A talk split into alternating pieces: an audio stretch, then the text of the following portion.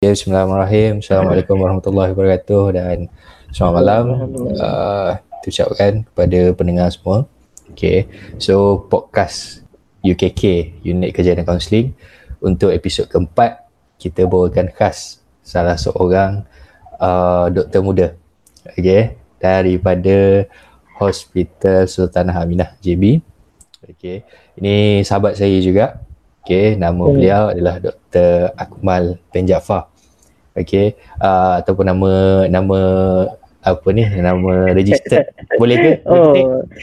oh boleh boleh boleh. Nama eh? tu famous juga. Ada lagu langgan oh, okey wah oh, bagus lah. Okey okay, ataupun okay. boleh dikenali Kesto lah. Uh, Dr. Kesto eh. Oh okey okey so uh, terima kasih atas jemputan. Okay, so uh, untuk podcast kali ni, episod keempat ni, kita bawakan tajuk sesi perkongsian inspirasi uh, which is apa yang saya fikirkan untuk unit kerja dan counselling ia sebagai satu uh, platform untuk kita bercerita, kita berkongsi berkenaan dengan kerjaya sebagai seorang doktor lah. Dan saya rasa benda ini, benda macam ni juga, perkongsian macam ni juga bermanfaat untuk para pelajar semua lah yang bakal uh, bergraduasi. Tak kisahlah daripada year one ke uh, apa sebelum pre-clinical ke ataupun clinical dan sebagainya. Sampai year five yang bakal nak ambil exam ke apa ke. Dan saya rasa benda ni satu perkongsian yang pada saya bermanfaat. Okay so kita tengok ada beberapa soalan yang uh, pihak UKK ajukan kepada pihak doktor lah. Okay so uh, Okay. Tanpa melengahkan masa untuk permulaan ni saya minta untuk doktor kenalkan diri dulu, okay, nama, asal, umur, okay, status macam mana dan tempoh perkhidmatan. Uh, yang tu dululah. Dipersilakan doktor. Okey. Uh, Assalamualaikum semua. Uh, terima kasih kepada sahabat saya Muhammad Dik Muhammad Ashraf. Saya dah kenal lama dah, lebih 15 tahun dah. Okey, uh, untuk permulaan ni Uh, saya Dr. Akmal lah. uh, umur 29 tahun. Uh, sekarang tengah berkhidmat di Hospital Sultan Aminah Johor Bahru lah. Okay. Uh, baru je habis tamatkan apa ni, uh, housemanship lah. Orang kata memang housemanship memang susah lah betul lah. Setuju lah. Okay, uh, baru je dalam 4 bulan jadi uh, medical officer dekat apa Jabatan Kecemasan dan Trauma lah HCJB. Oh, Jabatan Kecemasan. Okey. Oh, okey. Uh, apa lagi? Uh, hobi, hobi. Ha, ha, hobi. Eh, status dulu doktor. Okey. Uh, status lah, status. Ha. Okay. Saya berasal memang dekat uh, Johor Bahru lah. Memang besar dan lahir di jalanan Johor Bahru. Okay. Memang ber- ber- membesar di sana lah. Memang orang Johor semualah. Ha, Okey, tapi lah. uh, uh, sekolah pun semua kat Johor cuma hmm. SPM aja dekat sains semua lah and then okay. lepas tu buat A-level dekat Sepang lepas tu pergi India lah apply untuk 5 tahun dan balik okay. untuk housemanship dekat JB juga alright okay uh, okay hobi dan minat doktor hobi sebenarnya banyak sebenarnya hobi okay. tapi untuk saya prefer hobi yang untuk release stress lah macam bersukan kan. Right. Bersukan, bersukan apa tu doktor? Tengok bola. Ha, okay. Sukan segi futsal, bola sepak. Kadang-kadang ada invitation kan, kita kita join lah. Hmm. Uh, kalau macam sekarang main game juga. okay, game, uh, oh. game, game, game apa tu? Ke memang fokus game bola apa, je? Football manager uh, boleh. Okay, football manager masih main lagi? Main lagi, 20-20, letter. Wah. Baru-baru ni, uh, saya pun ada join bola sepak ni club lah. Apa?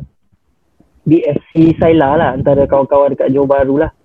Memang oh. dua minggu sekali, seminggu sekali buat friendly lah. Uh, nanti kalau nak join, boleh je join kita orang punya page.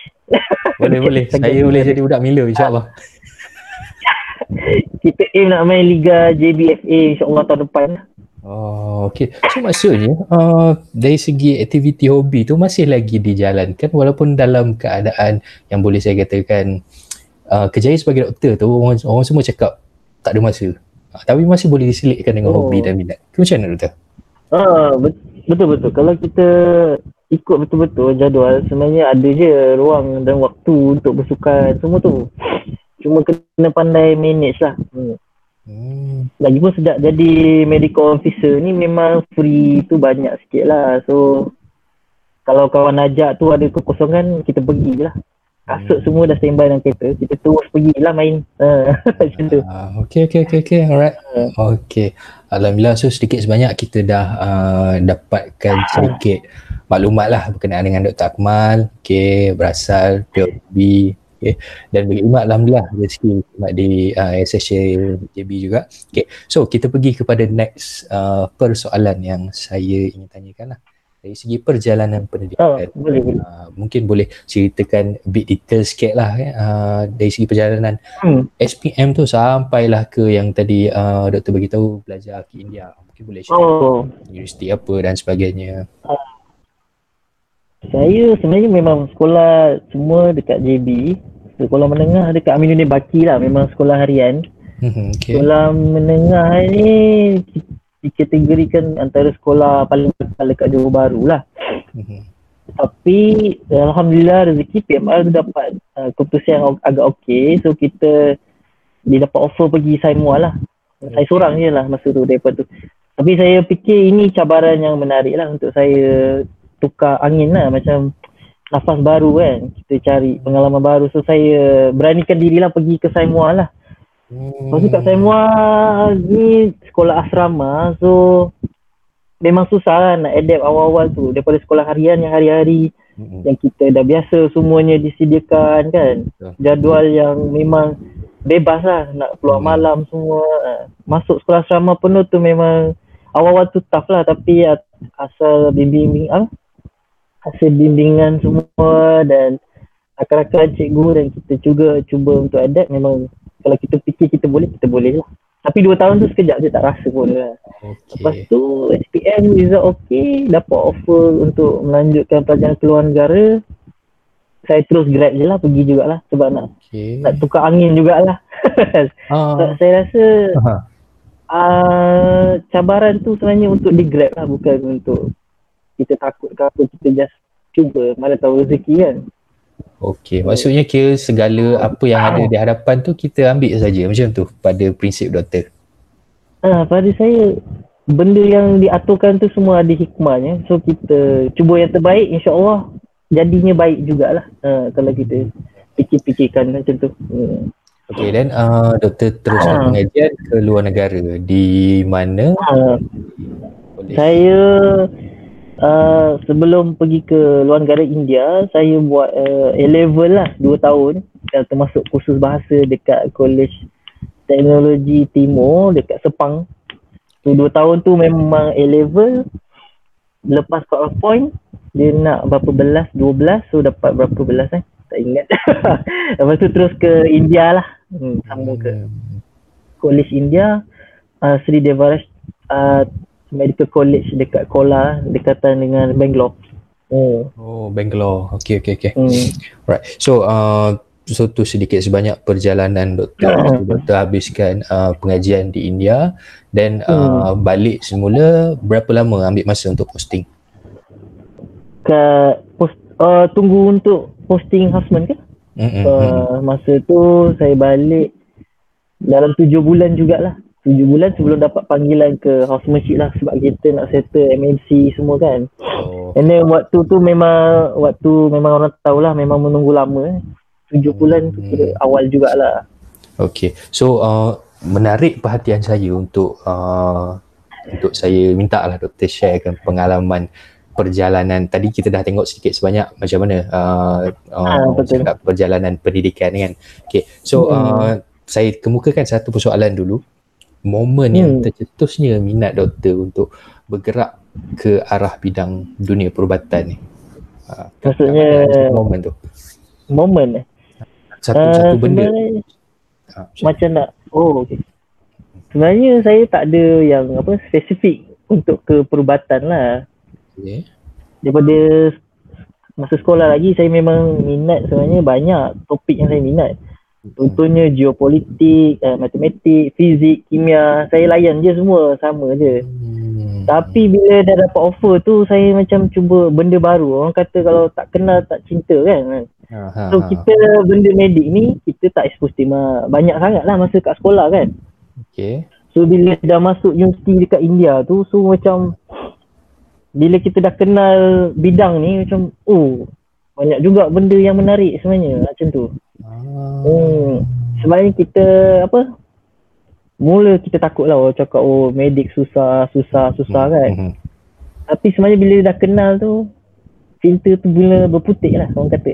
Ah, okay, okay. Wah, Tapi menarik. nak kata, nak kata momen tu sebab uh, dekat India kita guna mayat yang betul lah. Okay, masa tahun pertama tu kita ada kelas anatomi lah, ada section semua. And then memang setiap hari kita kena bedah mayat tu and then belajar anatomi secara secara real lah. So memang Okay. interesting lah. So saya dissect semua organ-organ tu memang nampak menarik lah. So Oh. kat situ dah ada minat lah sikit-sikit. Tapi bila minat tu betul-betul ada sebagai doktor perubatan tu bila awak dah kerja memang awak rasa minat tu lagi lebih lah. Sebab awak rasa puas hati bila ketika kita dapat macam patient datang minta kita bantuan semua, minta pertolongan dia sakit. Kita dapat bagi dia hilang sakit, problem. Mhm. Dia orang bila dia orang dah hilang problem tu dia orang cakap terima kasih tu macam kita rasa macam okey lah puas hati lah kita dah buat yang terbaik. So macam tu lah. Rasa moment feeling tu tak dapat dibeli dengan wang ringgit lah. Macam tu. Ah, Hmm. okey okey. So maksudnya yang saya boleh katakan uh, Dr. Akmal ada satu prinsip uh, seek for a challenge sebenarnya. Ah, okay, Ah, saya Ah, so benda tu yang yang macam kaitkan juga dengan doktor bagi tahu tadi tak kenal maka tak cinta.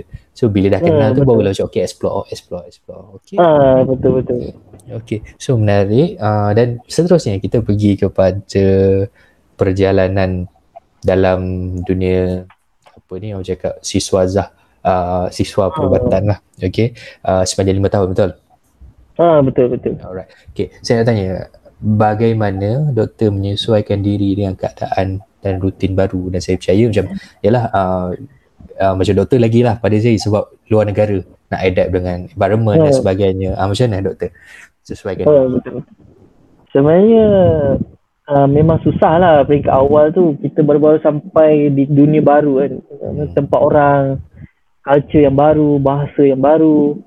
Kan? Dia tengok kita pun macam orang warga asing macam oh ada orang lain daripada dia orang. So dia orang rasa kagum lah. Kita pun datang tempat orang kenalah macam okay jangan macam ni lah apa kena hormat jugalah dia orang punya tradisi semua kan. Kita tak perlu nak rasa yang kita lagi inferior eh, lagi superior ke apalah. So awal-awal datang tu memang susah lah nak adapt uh, dari segi bahasa semua pertuturan apa pendidikan tu orang uh, penyampaian masa pendidikan tu orang punya slang pun kita tak faham sangat sebenarnya. Hmm. So orang punya English pun memang broken English Indian English lah kita Hmm. boleh cakap lah. Faham. And then memang awal-awal tu dia cakap pun kita tak faham. And then kita bagi tahu dia tanya soalan kita jawab pun dia dia tak faham balik. And then uh, so kita awal-awal tahun pertama tu memang nak adapt lah. Lepas tu dah lama-lama dah okey dah. Okey, ah Sebagai yang maksud contoh, doktor. ah, Ha. Okey, bagi contoh. tempat bagi contoh eh tempat uh, you saya tu dia memang vegetarian lah kan. Oh, Uh, ya, ya. kawasan terkenal sebagai vegetarian. So kalau kita nak makan macam ayam goreng ke apa ke kena travel 5 km daripada situ lah. Uh, kena pergi ke pekan je lah. Oh, okey, okey, okey. So nak tak nak kita pun kena adapt lah jadi vegetarian lah. Macam tu. Oh. Uh, uh, tapi kalau sebulan sekali, seminggu sekali tak tahan kita pergilah makan ayam. Hmm. Ya, nak so kena aja. kita kena uh, nak sibuk saya tak sibuk saya kita kena apa? Nak tak nak kena adapt lah. Ah. Lama-lama okey je. Boleh je hidup uh, macam tu. So uh, masa doktor dekat sana tu uh, ada berapa ramai Malaysian yang doktor klik doktor lah kira masuk sekali sama-sama Hmm. ramai tak? Masa tu uh, so far saya batch yang ketiga orang Malaysia sampai kat sana lah. Oh okay. So majority uh, sebab ni antara universiti yang baru diiktiraf oleh JPA lah masa tu dapat scholarship. So happy lah pergi. And then uh, total Malaysian yang kat sana ada dalam 90 orang je masa saya sebelum saya habis lah. So setiap batch majority 20 orang. And then uh, kita akan bergaul sesama orang India lah. Dia orang ada kota satu batch untuk uh, student 150 so 130 lagi orang India jadi 20 lagi orang Malaysia lah So Hmm. setiap kali start study ke apa sesi pembelajaran tu memang bergaul lah dengan orang local local citizen tu. Uh, kalau orang giling kepala pun kita pun giling jugalah macam tu. Ha, okay, okay. Faham, faham. Ah, kena adapt lah macam tu. Ah, ya betul. Alright. Hmm. Okay. So uh, saya nak tanya lah, Ah. kalau macam biasanya lah kalau kita macam saya sini handle uh, student Hmm. di kampus Sungai Buloh ialah uh, sedia maklum uh, Hmm. untuk pihak doktor di Sungai Buloh kita ada dua fakulti satu fakulti perubatan dan satu lagi fakulti Oh. lah okay.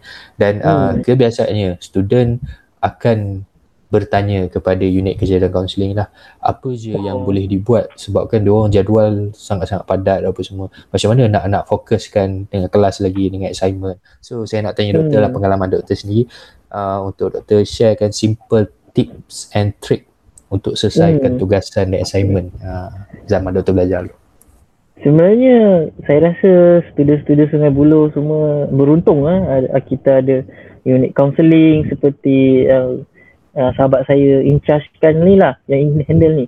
Sebab uh, saya masa dekat India nak kata counselling tu memang susah lah nak nak dapat kat sana himat tu.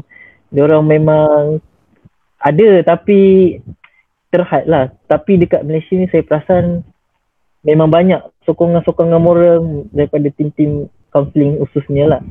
So saya rasa mereka ni awak, awak adik semua beruntung lah.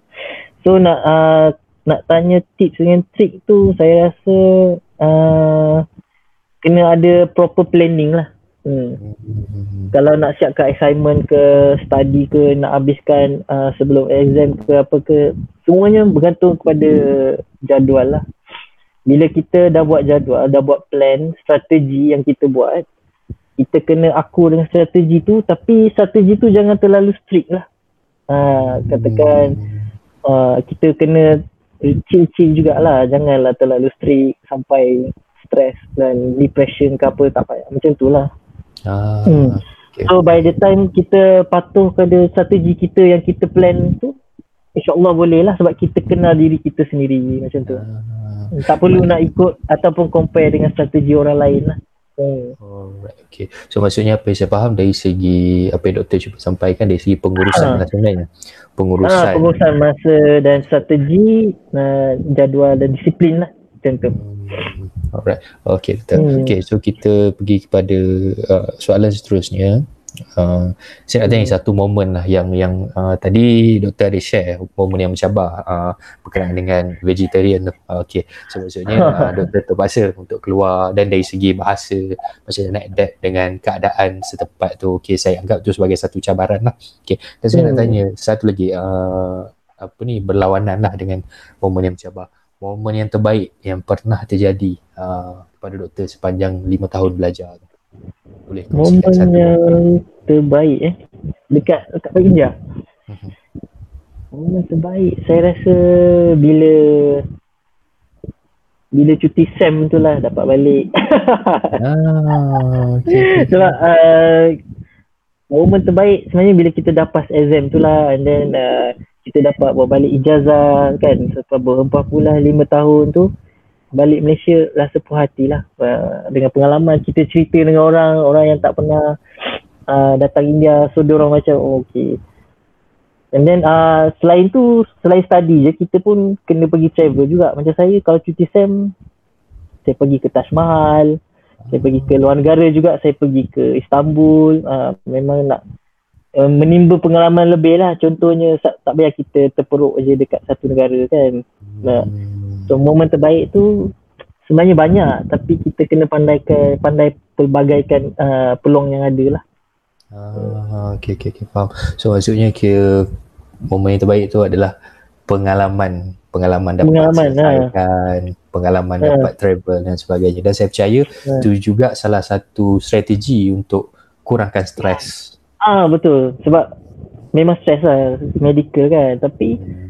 Kalau kita pandai cari jalan untuk tu memang okey je hmm.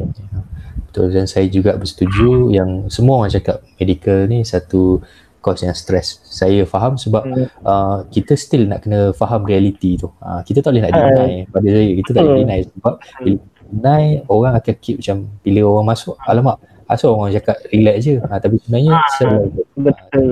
menambahkan lagi stres ha, tu pada pandangan saya Ah, kita tak nak bagi harapan yang memang betul lah mencabar tapi kena pandai inilah hmm, manage.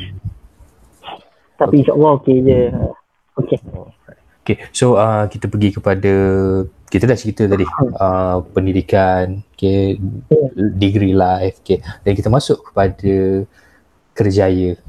Okay, macam doktor tadi bagi tahu um, tujuh bulan untuk menunggu uh, posting lah. Hmm, bet- Ke- betul betul. Dan uh, daripada houseman, uh, berapa tahun houseman, uh, berapa dah berapa lama sebagai pegawai perubatan dan sebagainya. Uh, sepanjang tujuh bulan tu lah kita tengok yang tujuh bulan tu dulu. Okay, yang tujuh bulan tu apa je yang doktor buat uh, sementara nak menunggu tu ha mungkin boleh share kepada adik-adik lah sebab saya rasa Ah, adik-adik uh, kebanyakannya pun masih bela macam oh sementara nak tunggu nak buat apa ada yang macam duduk rumah je apa semua ah, betul betul. share pengalaman doktor Masa tu saya baru balik kan. So macam excited lah nak Oh, lihat dulu lah kan kat Malaysia. Kita enjoy makanan Malaysia dulu, cuaca Malaysia. And then dah macam dah dua, satu, dua bulan pertama tu memang saya rehat je lah. hmm. Nah, masa tu pula, masa tu saya pun dah kahwin. Hmm. so saya jaga anak saya yang masih kecil lagi lah. Tu, dalam beberapa bulan. And then, uh, masa tu saya ada, sementara tunggu panggilan juga, saya ada pergi kursus housemanship lah. Dekat Uniza masa tu Januari 2018. okay Ah, so dia masa tu dia ada macam program untuk Uniza Terengganu lah. Program untuk apa ni? Perkenalan dengan housemanship lah. Cara-cara ambil darah semua. So saya sebenarnya tak tak terlintas pun nak pergi tapi hasil ajakan kawan-kawan kawan-kawan yang grad daripada UU lain dekat India, dekat Indonesia dan negara-negara lain lah. So kita orang buat mini reunion. Lepas tu pergilah dekat uh, Terengganu ni spend seminggu. oh Sambil sambil berjumpa kawan ramai, kawan-kawan lama, cerita pengalaman dekat you lain-lain. You masing-masing kita belajar macam mana nak sebelum masuk Osman. So memang momen tu best jugalah. Kita kira cuti tu tak kosong lah. Eh, so kita minta pen- pen- pendapat dia orang senior-senior masa tu share. Ha. So kita tak tak rasa macam terasing sangat lah bila nak masuk kerjaya housemanship. So lepas dah tunggu tujuh bulan tu saya terus masuk Osman Januari saya baru balik then, uh, dalam bulan 8 awal bulan 8 tu saya dah masuk housemanship lah. Ah, Akhir ah, lapan. bulan 8 2018. Ah betul. Then sampailah saya habis uh, awal bulan 8 2020 hari tu lah. Hmm. Hmm. Okay, So, so Alhamdulillah lah. Hmm. yang boleh saya tengok tu ni Dr. Akmal pun as a boleh kata seorang yang strategik sebenarnya. Uh, dia dah Oh, plan ya dah. ke? Saya nampak tadi lah. Okay. Uh, dah plan dah. Okay, balik nak rehat dulu. Okay. Ambil masa 2 bulan Ya. dan saya percaya semua orang pun perlukan rehat. Uh, after all the Betul. struggle kan. Macam tak apa ambil ambil masa dulu. Uh, cumanya jangan ambil terlalu lama lah macam doktor tadi. Okay, 2 bulan. Bagi saya tak ada masalah. Kalau betul, saya setuju. Kalau terlalu lama, nanti momentum kita akan hilang dan kita akan dah adapt kepada momentum yang yang lain lah. So tak tak sedap lah macam tu. So badan pun dah lain. Ha.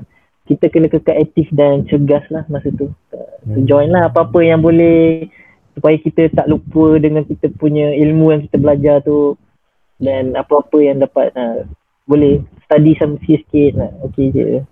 Dia bercakap berkenaan dengan momentum tadi pun saya percaya doktor sendiri pun dah uh, buktikan doktor uh, orang cakap apa kill two birds with one stone uh, nak pergi reunion Oh. tapi dalam masa yang sama Ha, pergi juga untuk timba ilmu maksudnya macam untuk dapatkan basic betul betul. as a preparation hmm, Betul. okay, okay. Dan sambil tu kita kita explore lah Terengganu masa tu saya pun dah lama tak pergi Terengganu. So kawan dari Terengganu pun ha, tunjukkan lah Terengganu yang mana semua. Sambil-sambil tu kita belajar lagi juga benda baru dekat negeri lain. Macam tu lah. Ah, Hmm. okay, okay, okay. Alright. Hmm. So, um, okay, pada saya sangat menarik perjalanan doktor untuk memulihkan kerjaya tu. Okay. Dan kita pergi kepada, ah, nak habis lah sikit je. Ah, Okay, kita pergi kepada alam kerjaya tu sendiri. Ah, Oh, saya boleh kerjaya. Bagi boleh uh, apa ni macam ni saya cakap doktor boleh bagi satu perkataan yang menggambarkan kehidupan sebagai houseman lah boleh saya katakan. Satu perkataan. Dan kemudian elaborate. Houseman uh, perkataan saya rasa uh, tanggungjawab lah. Tanggungjawab. Memang betul uh, macam saya sebelum kat India saya belajar lima tahun. Lepas tu saya ada setahun internship lah. Internship tu dia sama macam dekat sini housemanship cuma dia setahun lah. And then tanggungjawab dekat sana dia orang setahun tu saya tak berat seperti housemanship kat sini lah. Mhm. so kita ada semua posting juga kat India. Then Mhm. cuma saya perasan houseman ni tanggungjawab dia walaupun tak besar tapi memainkan peranan yang penting lah. Saya rasa kalau satu, satu hospital tu tak ada houseman susah nak nak run lah satu-satu department tu. Memang houseman ni penting lah dalam satu uh, organisasi ataupun department ataupun jabatan lah. So saya kata satu perkataan yang saya rasa uh, ialah tanggungjawab. So adik-adik semua bila start houseman tu uh, tak perlu rasa takut ke tak perlu rasa stres. Kita memang orang baru so kita tak tahu.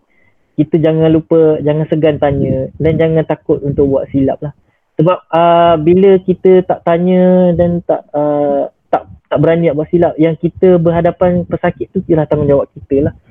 So memang be humble and then tanya opinion senior main doktor-doktor pakar kalau ada itulah peluang kita untuk belajar dengan orang tips-tips skill yang tak dapat dalam buku. Uh, kita dah baca buku dah lima tahun kan? Betul tak? Dekat masa undergraduate So masa houseman ni lah kita kena aplikasikan and then minta skip uh, skill-skill ataupun tips. Uh, so skill-skill dengan tips ni memang kita kena belajar face to face lah. Tak boleh belajar dalam buku. Uh, so tanggungjawab untuk itu semua awak uh, houseman kena main peranan lah saya perasan. Uh, kita jangan macam oh dia marah hari ni lepas tu besok dia akan marah lagi. Tidak. Dia besok mesti ada hari yang baru. Kita dia tak akan marah kita 24 jam. Dia memang akan kalau kita betul-betul berminat untuk belajar dengan dia, dia akan okey je. Saya rasa oh, so macam tu lah. Okay, uh, dengan tanggungjawab. Okay, uh, dan saya percaya uh, dalam dunia perubatan bertanggungjawab tu sangat memainkan peranan yang besar lah. Okay, Hmm. right. Uh, seterusnya doktor, uh, satu momen yang indah, uh, yang paling indah lah uh, sepanjang berkerjaya uh, daripada uh, Ogos 2018 sampai ke sekarang. Satu momen. Rasa momen yang paling best ialah bila kita lepas houseman tu tanpa ada extension lah. Hmm, okay. Uh, kita ada uh, dia bila tak ada extension tu kita akan rasa macam puas hati lah. Momen tu memang setiap posting tu ada cabaran yang lain-lain lah. Saya akui memang macam department medical, ONG semua ada cabaran tersendiri. Dan bila kita dapat atasi cabaran tu dan kita rasa confident dan competent dan rasa kita boleh buat. And then bila dia orang bagi lepas tu memang rasa puas hati lah memang momen yang paling indah lah sepanjang housemanship. Uh, tapi tak semestinya kalau tak kena extend tu uh, kalau kena extend tu uh, awak uh, gagal ke apa tidak. Sebenarnya bila awak kena extend tu ke satu posting tu sebenarnya itulah peluang untuk awak belajar lebih. Kadang-kadang orang yang kena extend ni dia lagi pandai daripada orang yang tak kena extend. So kalau adik-adik nanti katakan dah masuk Osma kena extend ke apa tak perlu rasa down ke give up. Sebab ramai je saya perasan senior-senior yang kena extend semua yang lagi power daripada yang tak kena extend uh, so hidup perlu diteruskan so macam tu lah kita kena keep keep going uh, move on okay Alright, okay. Sebenarnya, uh, okay. Uh, ha, saya pun macam terkesima sebenarnya. Sebab uh, satu momen yang saya rasa macam uh, kira doktor lalui momen yang perjalanan yang Alhamdulillah maksudnya tak ada dari segi Ah. repeat. Tapi doktor sendiri pun acknowledge orang yang repeat ni. Uh, Betul, in fact, betul. dalam kerjaya pun doktor sendiri pun bagi tahu tadi uh, in fact yang repeat ni pun lagi lagi ada yang lagi advance, yang lagi hebat sebab betul betul belajar betul Alright. Betul. Okay, okay. Sebab saya kita bergaul jugalah sesama rakan-rakan. So orang yang mana yang kena extend semua orang share orang punya uh, apa cerita yang apa minta apa uh, apa ni moral support. So kita kalau kita free masa-masa main bola tu kita ceritalah apa problem bro. Tak apa kita cuba lagi. And then orang pun okay. And then continue life enak okay je. Diorang jadi juga medical program. Apa? medical officer semua tak ada masalah pun. Tapi orang enak saya perasan lagi pandai lah sebenarnya. Diorang belajar lagi detail. Diorang belajar lagi lama sesuatu posting tu. So kalau macam saya tak sure, saya tanya diorang, diorang memang ingat lah. Hmm, okay, okay, okay. So uh, Ah. balik pada kisah tu semua, uh, boleh doktor kongsikan uh, apakah inspirasi dan kekuatan uh, sepanjang dalam kerjaya sebagai doktor lah. Kekuatan sebenarnya saya rasa datang daripada ahli keluarga saya sendirilah. Uh, ibu bapa, isteri, anak, uh, ibu mertua dan bapa mertua semualah. Rakan-rakan memang sumber kekuatan lah. Diorang semua ada memainkan peranan masing-masing lah yang tersendiri. So kita tak boleh nak kita memang ambil ringan lah. Diorang punya kadang-kadang simple word diorang cakap apa kita cuba lagi. Kadang-kadang itu pun dah cukup beri kekuatan. So itu tak dapat dinafikan lah. Kadang-kadang kita setiap hari bukannya kita boleh bersendirian setiap masa kan. Kita perlukan moral support juga. So inspirasi saya rasa yang memberi inspirasi ni uh, bila kita tengok uh, doktor pakar doktor pakar semua ni uh, contohnya tentang kecemasan lah. Dia, dia memang satu-satu situasi tu memang mencemaskan. kita panggil Ah, mencemaskan lah. Okay. Tapi kita bila nampak doktor pakar ni tenang, relax, bila handle situasi macam tu kita macam wow, impress lah. Sebab and then bila saya perasan yang membuatkan mereka tenang ni semuanya ialah ilmu lah, ilmu di dada tu. Ah, Bila diorang ada ilmu, diorang tak takut apa pun. So semuanya boleh diatasi dengan begitu saja. So saya macam wow, not bad. So saya harap satu hari boleh sampai level macam tu lah insyaAllah. boleh boleh insyaAllah insyaAllah. Oh, memang. Ah, berpotensi Memang tu. dapat Ah, balik saya, saya yakin. inspirasi kepada Ah, ah, inspirasi kepada anak-anak muda seperti saya ni lah. ya betul. Hmm. So um, okay tadi doktor ceritakan inspirasi dan saya nak tanyalah satu momen yang paling mencabar lah setakat ni. Dalam Momen mencabar uh, kejaya kita akui lah hospital ni memang busy lah kan. Jadual padat. Lepas tu patient workload yang banyak. Mhm. so kita akan rasa burn out cepat penat kan. And then uh, understaff lagi-lagi kalau musim covid ramai yang kena quarantine Mhm. kita kena cover untuk ini ini. Untuk orang ni department ni zone ni kan so memang mencabar lah lagi-lagi zaman covid ni lah. Tapi kita cuba lawan lah. Kita cuba hadapi hari-hari uh, yang mendatang ni dengan terbaik mungkin lah. Kita cuba yang terbaik. Uh, insyaAllah akan dipermudahkan lah. Hmm. Okay, so kat situ yang saya nampak uh, satu keadaan keadaan mencabar tu akan ada anytime, anywhere. setiap hari ada memang. ada. Ha, tapi the way kita melihat cabaran tu dan tackle dia tu lah yang menentukan kita boleh ke depan ataupun tidak. Betul. Ke macam mana doktor? Jadi, betul, saya setuju. Sebab uh, setiap cabaran yang datang tu kita mempunyai pilihan, option untuk buat uh, decision kan. So kita pilihlah jalan yang kita nak buat yang terbaik ke kita nak tinggalkan je ke. So kalau kita buat yang terbaik, insyaAllah ada balasan yang baik kepada kita jugalah. So kita cuba je lah yang terbaik. Uh, memang akan dipermudahkan lah macam tu. Okay. Alright. Okay doktor. Um, dalam alam kerjaya juga, okay, uh, saya nak minta doktor definisikan berjaya tu uh, sebagai seorang macam graduan dalam dunia perubatan lah khususnya dalam dunia ha, dunia medik ke dental ke uh, secara general definisi berjaya tu apa pandangan uh, pada pandangan doktor berjaya satu term yang sangat uh, luas lah dan terlalu apa ni tinggi maknanya kalau saya nak nak kata berjaya eh.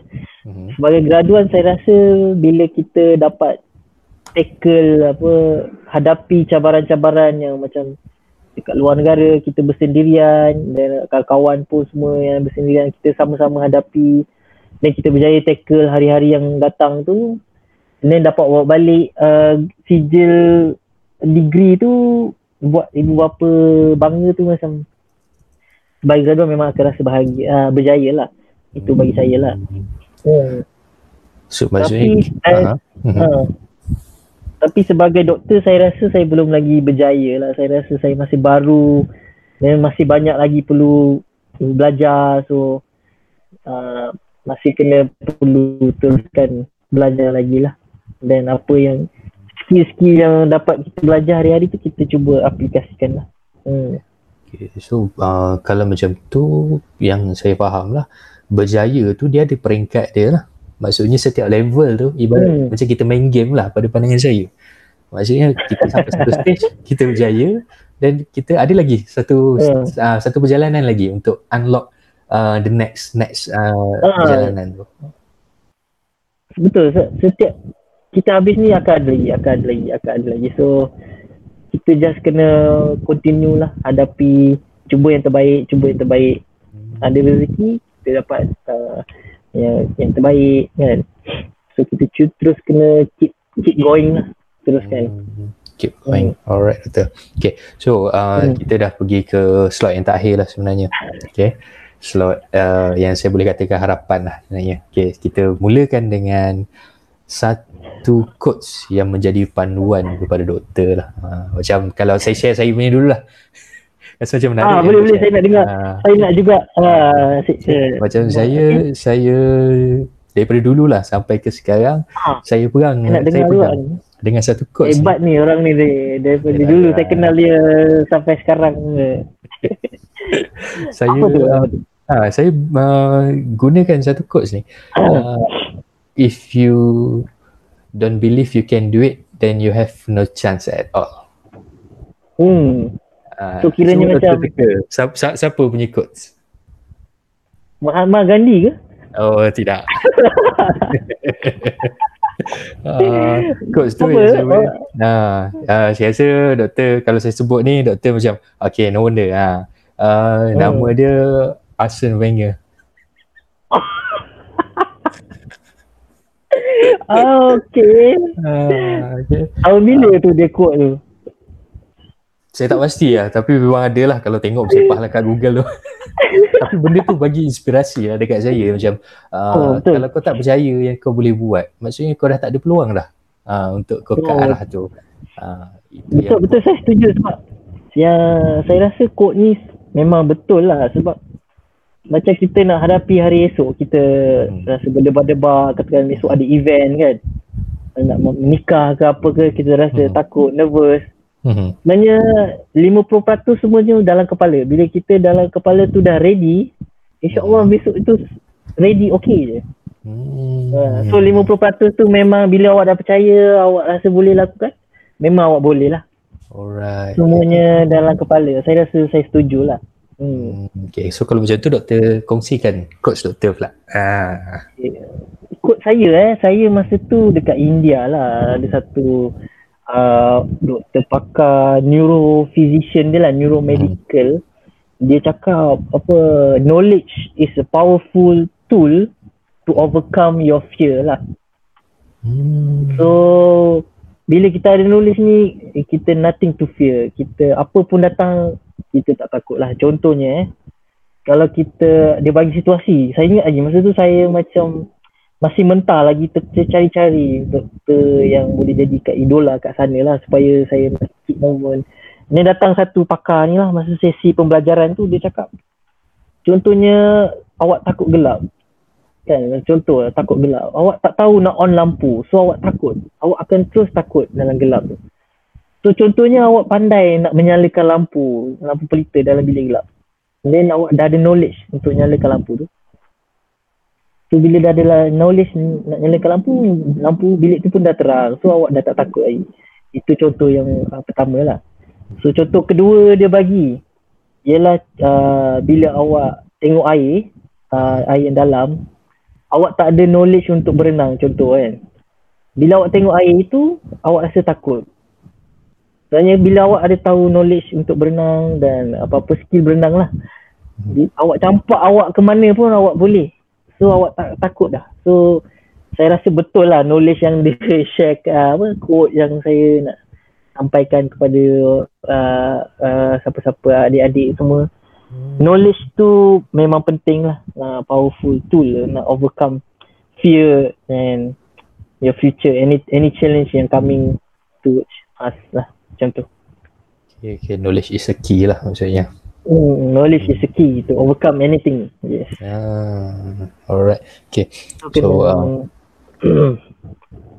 pada saya sangat-sangat memberi inspirasi lah sesuai dengan tajuk kita pada malam ni. Okay. Perkongsian inspirasi. Saya rasa banyak banyak benda yang Dr. share yang saya sendiri impress. Saya ada satu quote lagi lah. Saya rasa nak share. Ha, boleh boleh sila.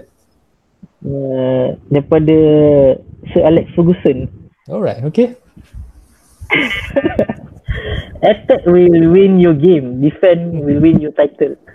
Alright, okay. Tak ada kaitan pun.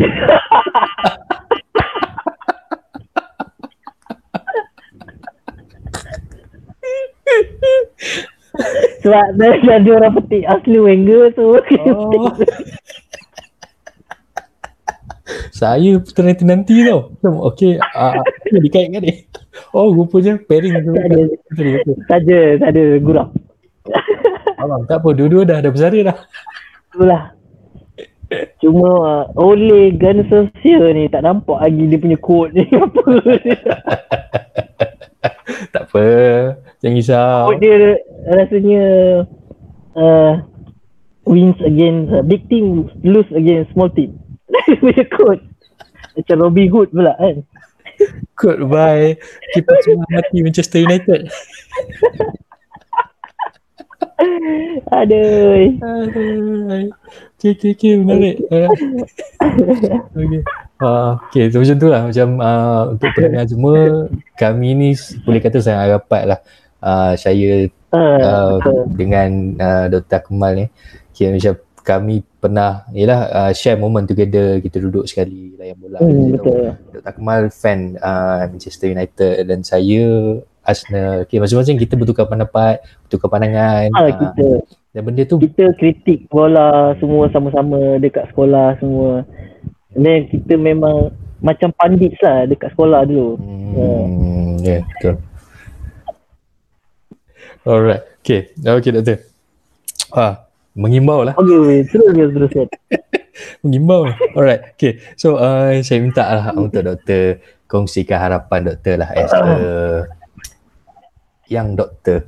Uh, boleh kat saya kata mewakili lah kalau macam adik-adik yang bakal mungkin tahun ni habis uh, tahun lima dekat uh, kampus Sungai Buloh, kampus Layang. Okay, oh, apa harapan doktor kepada adik-adik ni semua bila mereka keluar dapat uh, posting as a houseman dan sebagainya? Okay, dipersilakan.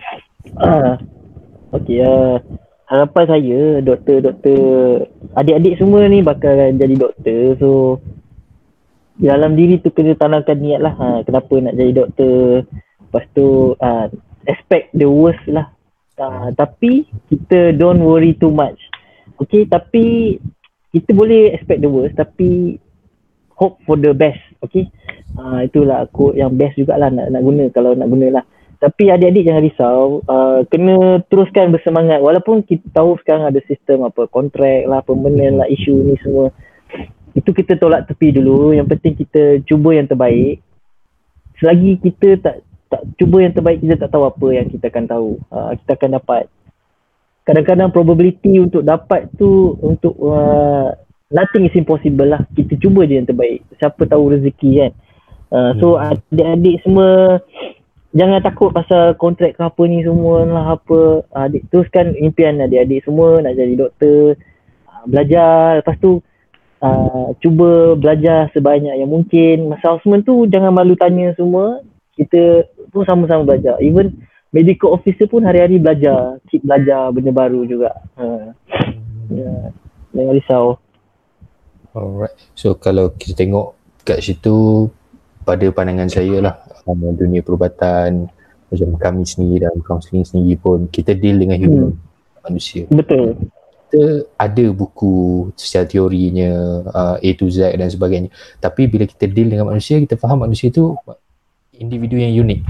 Seorang Betul. takkan sama dengan orang lain. Even yang saya tahu twin sendiri pun ada perbezaan uh, ha, so setuju? macam mana kita nak bersedia nak deal dengan orang uh, ia sebagai betul, satu tanggungjawab yang besar lah sebenarnya uh, yeah. tapi benda tu bagi kepuasan uh, macam doktor bagi tahu tadi bila hmm. patient bagi tahu terima kasih itu pun dah cukup uh, tak ada orang cakap priceless nak compare dengan RM1 tak ada okay. ah, betul betul betul uh, dan kalau pada pandangan saya sendiri pun kami di unit counselling pun uh, macam saya sendiri personally saya trade klien bila datang ada yang datang jumpa kita trade as a surprise. Apa dia, dat- dia datang ni dia nak apa?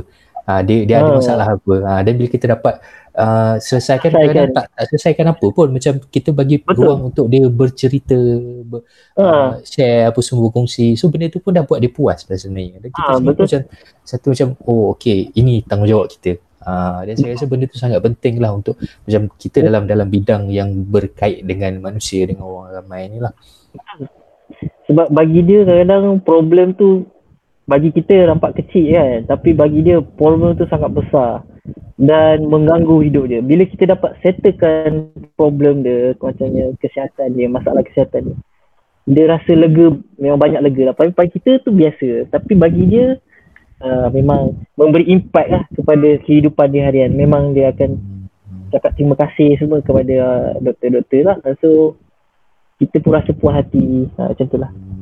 Okay, okay.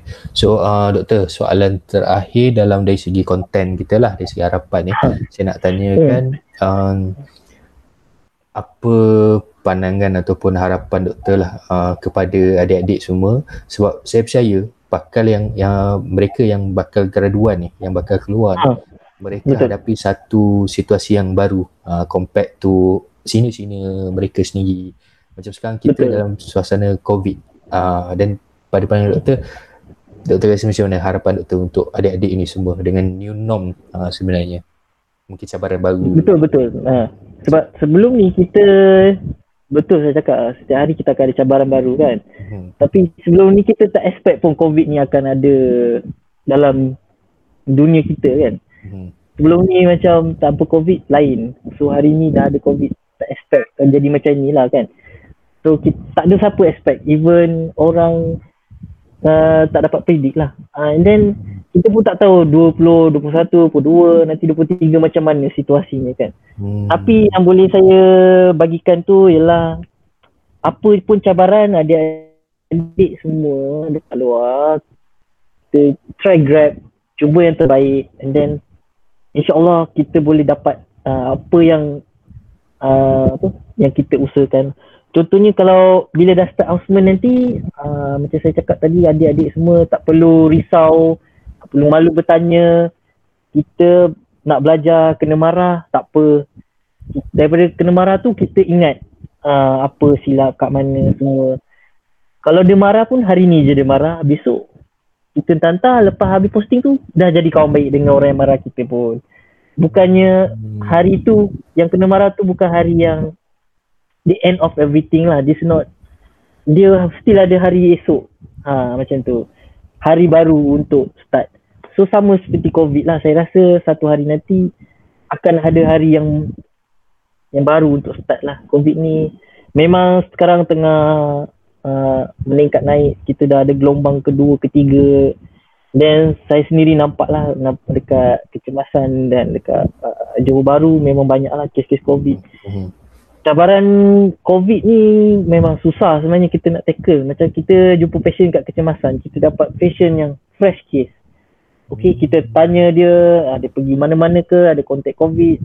Dia jadi lagi susah bila patient sendiri tak jujur dan tak bagi tahu ada kontak uh, baru balik Selangor ke Sabah. So, bila dah jadi masuk ward, ambil swab test positif. So, memang ramai-ramai nanti staff yang semua yang pernah kontak dengan patient kena quarantine. So jadi cabaran.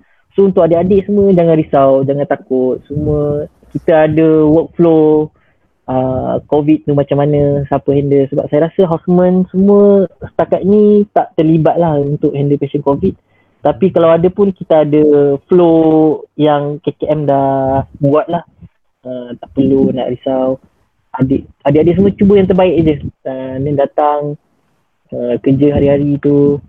Uh, teruskan belajar, belajar, keep, keep belajar. Then dapatkan skill InsyaAllah boleh jadi doktor yang hebat satu hari nanti Entah-entah jadi pakar Pakar kepada saya ke Kawan kerja ke Kita jumpa dekat mana-mana Macam tu lah Okay hmm. Alright So Alhamdulillah uh, Kita ikutkan Kita dah habis lah dari segi kontennya Okay Cumanya uh, sebelum kita habis Kita tutup lah uh, Orang cakap. Uh, Kita dah buka tadi dengan cerita Perjalanan uh, Apa ni Pengenalan. So kita tutup dengan kesimpulan lah. Okay, uh, saya nak minta pandangan dari uh, doktor jugalah. Dan saya boleh katakan uh, podcast kali ini kita dah run hmm. tiga episod. Okay, uh, episod yang pertama berkenaan dengan kita jemput wakil pelajar MPP lah majlis ah, wakilan pelajar okay. okay. kita share everything berkenaan dengan apa MPP buat yang time covid hari tu apa yang mereka buat apa tanggungjawab mereka hmm. kita nak sampai ke awareness kepada pelajar-pelajar lain yang wakil hmm. pelajar ni ada tugasan dia ada tanggungjawab dia okay, itu satu dan yang kedua hmm. kita bawa um, kebetulan masa tu uh, intake baru uh, Oktober hmm. yang lepas lah okay. intake baru Oktober yang lepas kita cerita kita okay. jemput wakil senior uh, oh. tahun 4 dan tahun 5 kita share kepada adik-adik yang baru masuk uh, macam mana life oh. dalam dunia perubatan dalam dunia pergigian oh. tu sendiri okay. dan kita pergi oh. kepada yang ketiga episod yang ketiga um, berkenaan dengan kelab uh, uh, persatuan dan kelab lah okay, uh, kelab uh. bawah unit kerja dan kaunseling itu kelab peers dia boleh kata kalau macam kat sekolah pembimbing rakan sebaya pembimbing rakan siswa lah okay, kami uh. share juga kepada pelajar kepada warga kampus uh, yang uh, pelajar pun boleh je join activity uh, tanpa macam oh nak kena fokus 100% dekat akademik saja uh, tidak masih hmm, lagi ada betul, ruang betul. Uh, okay. dan masih saya percaya uh, untuk episod yang keempat kali ni saya jemput uh, kami berbesar hati untuk jemput uh, doktor dan doktor menerima jemputan daripada pihak kami semua. Alhamdulillah. Uh, Terima kasih. Kita, uh, kita bercerita berkenaan dengan kerjaya itu sendiri. Doktor sendiri pun hmm. buktikan yang uh, tak perlu pun 100% fokus kepada akademik uh, semata-mata sepanjang 5 tahun pengajian tu. Masih ada ruang untuk uh, macam doktor sendiri travel, enjoy, cari satu-satu hmm. benda yang macam boleh menambahkan pengalaman Uh, dan saya Betul. rasa benda tu kita tutup cantik uh, dan saya confirmkan di sini saya bagi tahu di sini episod hmm. keempat kita boleh saya katakan ini episod finale lah uh, episod terakhir untuk season 1 uh, oh. season pertama uh, untuk podcast UKK InsyaAllah kita akan ada lagi uh, sebab kita tutup uh, dan bersiaran podcast ni pun bersiaran pada bulan uh, Disember lah okay, 20 hmm. Alright. minta share pandangan berkenaan dengan podcast kita pada kali ni? Saya memang berbesar hati lah dapat kan. Macam okey lah saya pun nak share lah apa yang saya ada walaupun hmm. uh, taklah sebanyak mana kan. Tapi apa yang saya boleh share saya cuba share lah. Tapi saya rasa benda-benda macam ni apa apa yang encik apa sahabat saya Ashraf cuba buat ni memang benda yang bagus lah. Hmm. Sebab kadang-kadang kita tertanya-tanya kan apa yang akan jadi apa ni semua tak tahu tapi bila orang share semua ni memang bagus lah and then uh, dapat beri pencerahan sedikit sebanyak and then uh, adik-adik dekat Sungai Buloh sebenarnya beruntung lah. Uh, ada unit counselling yang begitu uh, proaktif dan cuba untuk uh, memberi support pada adik-adik semua supaya tak uh, terlalu uh, stress ke apa dan macam clueless ke. Tapi podcast macam ni bagus lah. Saya rasa bagus untuk uh, masa akan datang. Dan saya rasa perlu diteruskan lah ke season 2 hmm, boleh insyaAllah insyaAllah Okay, uh, uh, ini setakat ni kita dapat feedback yang positif lah daripada uh, hmm. keempat. Uh, saya boleh katakan podcast ni kita sebagai salah satu percubaan sebenarnya uh, untuk kita target audience, hmm. kita tengok audience yang mana yang okey. Ada orang yang minat uh, tengok secara visual. Uh, oh. Kita just buat secara record audio sahaja. Uh, access hmm. dekat Spotify, dekat Anchor dan sebagainya lah. Okay. Hmm. Dan uh, saya boleh bagi tahu juga kepada adik-adik yang tengah mendengar sekarang ni, kami uh, di UKK Unit Kerja dan Kaunseling perlukan uh, bantuan daripada adik-adik semua untuk mengisi feedback form okay, borang maklum balas sama ada program ni boleh diteruskan lagi ke tidak ke apa yang perlu ditambah baik hmm. kami perlu sangat-sangatlah dapat feedback uh, adik-adik semua yang pendengar semua ni boleh akses ke www.bit.ly slash scb uh, dash maklum balas Okay, saya ulang lagi sekali www.bit.ly slash scb dash maklum balas. Uh, okay, kat situ hmm. semua boleh isi uh, form. Uh, boleh saya katakan form kehadiran pun ya juga, form feedback pun ya juga. Uh, sebab uh, bila adik-adik isi, kami dapat tahu berapa orang yang akses, uh, siapa yang akses, apa keperluan yang dengar ni. Okay. So kat situ kita boleh timbang tara. Kita tengok, okay, lepas ni nak buat program macam mana pula. Uh, kat situ pun ada ruang untuk adik-adik semua bagi tahu, okay, nak, nak speaker yang macam mana uh, nak orang yang macam mana untuk kita interview uh, sebab kita dah buat saya rasa empat episod ni kita dah uh, pergi satu satu level satu level satu level uh, daripada student pergi kepada wakil senior pergi kepada hmm. grup MPP pergi kepada uh, kelab persatuan dan last sekali kita tutup dengan saya boleh katakan perkongsian bual bicara kerjaya ni lah okay? sesi perkongsian inspirasi daripada sahabat saya sendiri um, Okay, so saya rasa tak ada apa kita boleh tutup. Uh, saya ucapkan berbanyak terima kasih di atas kesudian terima kasih. Uh, saudara Dr. Akmal. Okay, uh, okay. Izan yang sangat hebat lah pada saya. Okay. Uh, saya tahu perjalanan ah, dia. Biasa. Uh, kita tahu perjalanan dia yang masa saya sendiri uh, tengok macam saya sendiri time tu clueless tak tahu perjalanan mana kita nak lalu apa semua. Apa yang perlu saya ambil. Uh, tapi Dr. Akmal time tu pun bagi tahu uh, share juga banyak benda. Uh, kita duduk sekali kita cerita-cerita juga kita cerita bola dan sebagainya. Tapi dalam masa yang sama kita bercerita juga berkenaan dengan future. Uh, dan yang boleh saya katakan yang saya boleh kongsikan pada malam ni saya saya rasa eksklusif kot. Uh, Dr. Kamal pernah pernah bagi tahu saya pernah share dekat saya dan saya saya ingat sampai sekarang. Uh, dan saya rasa benda tu bagi manfaat kepada saya okay. Uh, apa tu? nak dengar juga ada satu momen tu uh, ha. kita lepak sikit. Best ni mengimbau uh, kenangan ni. Ya betul. Hmm. Ya. Sebab kita pun nak jumpa pun dah susahan sekarang hmm. kan. Masing-masing dah ada kerja Macam ni je kita boleh jumpa. Alhamdulillah lah. Hmm. Okay. Uh, saya ingat satu momen time tu saya masih dalam dunia degree. Okay. Doktor okay. bakal bakal bergerak ke India. Time tu hmm. A-level kan. Uh, okay. Balik hmm. duduk tengah lepak apa semua doktor bagi tahu hidup kita ni setiap apa pun dia ada step dia. Kita nak selesaikan satu benda, selesaikan satu dulu. Ha, yang saya ingat contoh yang doktor bagi time tu, okay, doktor bagi tahu uh, first step, okay, contoh habis belajar, apa nak buat? Nak kena ada dah. Ha, contoh macam hmm. doktor bagi tahu, okay, doktor cakap, okay, aku dah tahu dah, habis belajar, okay, aku nak ke arah mana? Okay, aku ambil A-level. Dalam masa yang sama, hmm. sementara nak tunggu A-level tu, aku nak kena ada lesen kereta dulu. Uh, step by step hmm. lah. So ambil lesen kereta. Uh, lepas tu, apa nak upgrade apa-apa apa lagi ha, kita treat kehidupan hmm. tu yang saya ingat doktor bagi tahu macam tu lah kita treat kehidupan as a game ha, macam tadi doktor ada petik football manager dan yes untuk pendengar semua kami ha, kami memang antara fan kongsi game yang sama ha, kongsi game yang sama kita bercerita pasal game yang sama football manager tu dan saya rasa kat hmm. situ uh, game bukan sekadar game je. Ha, Betul. Saya rasa benda tu pun bagi reflection kepada kehidupan kita pada hari hmm. macam mana nak manage satu-satu-satu kan? Okay. kita cuba settle satu one by one. Uh, betul. Yes. one by one. Right? So deep down saya nak ucapkan terima kasih juga kepada doktor. Sedikit sebanyak doktor pun ada boleh saya kata ya, ada saham dalam dalam dalam career saya dalam perjalanan saya lah pada hari uh, terima kasih lah. Saya tak sangka saya saya pun masih belajar jugalah masa tu. Tapi kawan-kawan kalau perlukan moral semua kita memang bagi je lah apa yang kita boleh kan. Tapi tak sangka sahabat saya Ashraf sudah begitu jauh sebenarnya. Dah berjaya. Saya nampak dia perjalanan dia memang berliku. Tapi dia berjaya hadapi tu saya rasa kagum lah sebagai sahabat. Saya cukup bangga lah kan tapi saya doakan dia terus cemerlang dan terus mendaki step by step lah career untuk masa depan InsyaAllah. Okay. Alright. Okay. Kalau tak ada apa, uh, kita boleh tamat lagi kat sini dulu, Tef. Okay. Ha. So, kita boleh tutup. Uh, again, saya ucap terima kasih. Okay, so kalau tak ada apa, kita boleh tutup sekarang.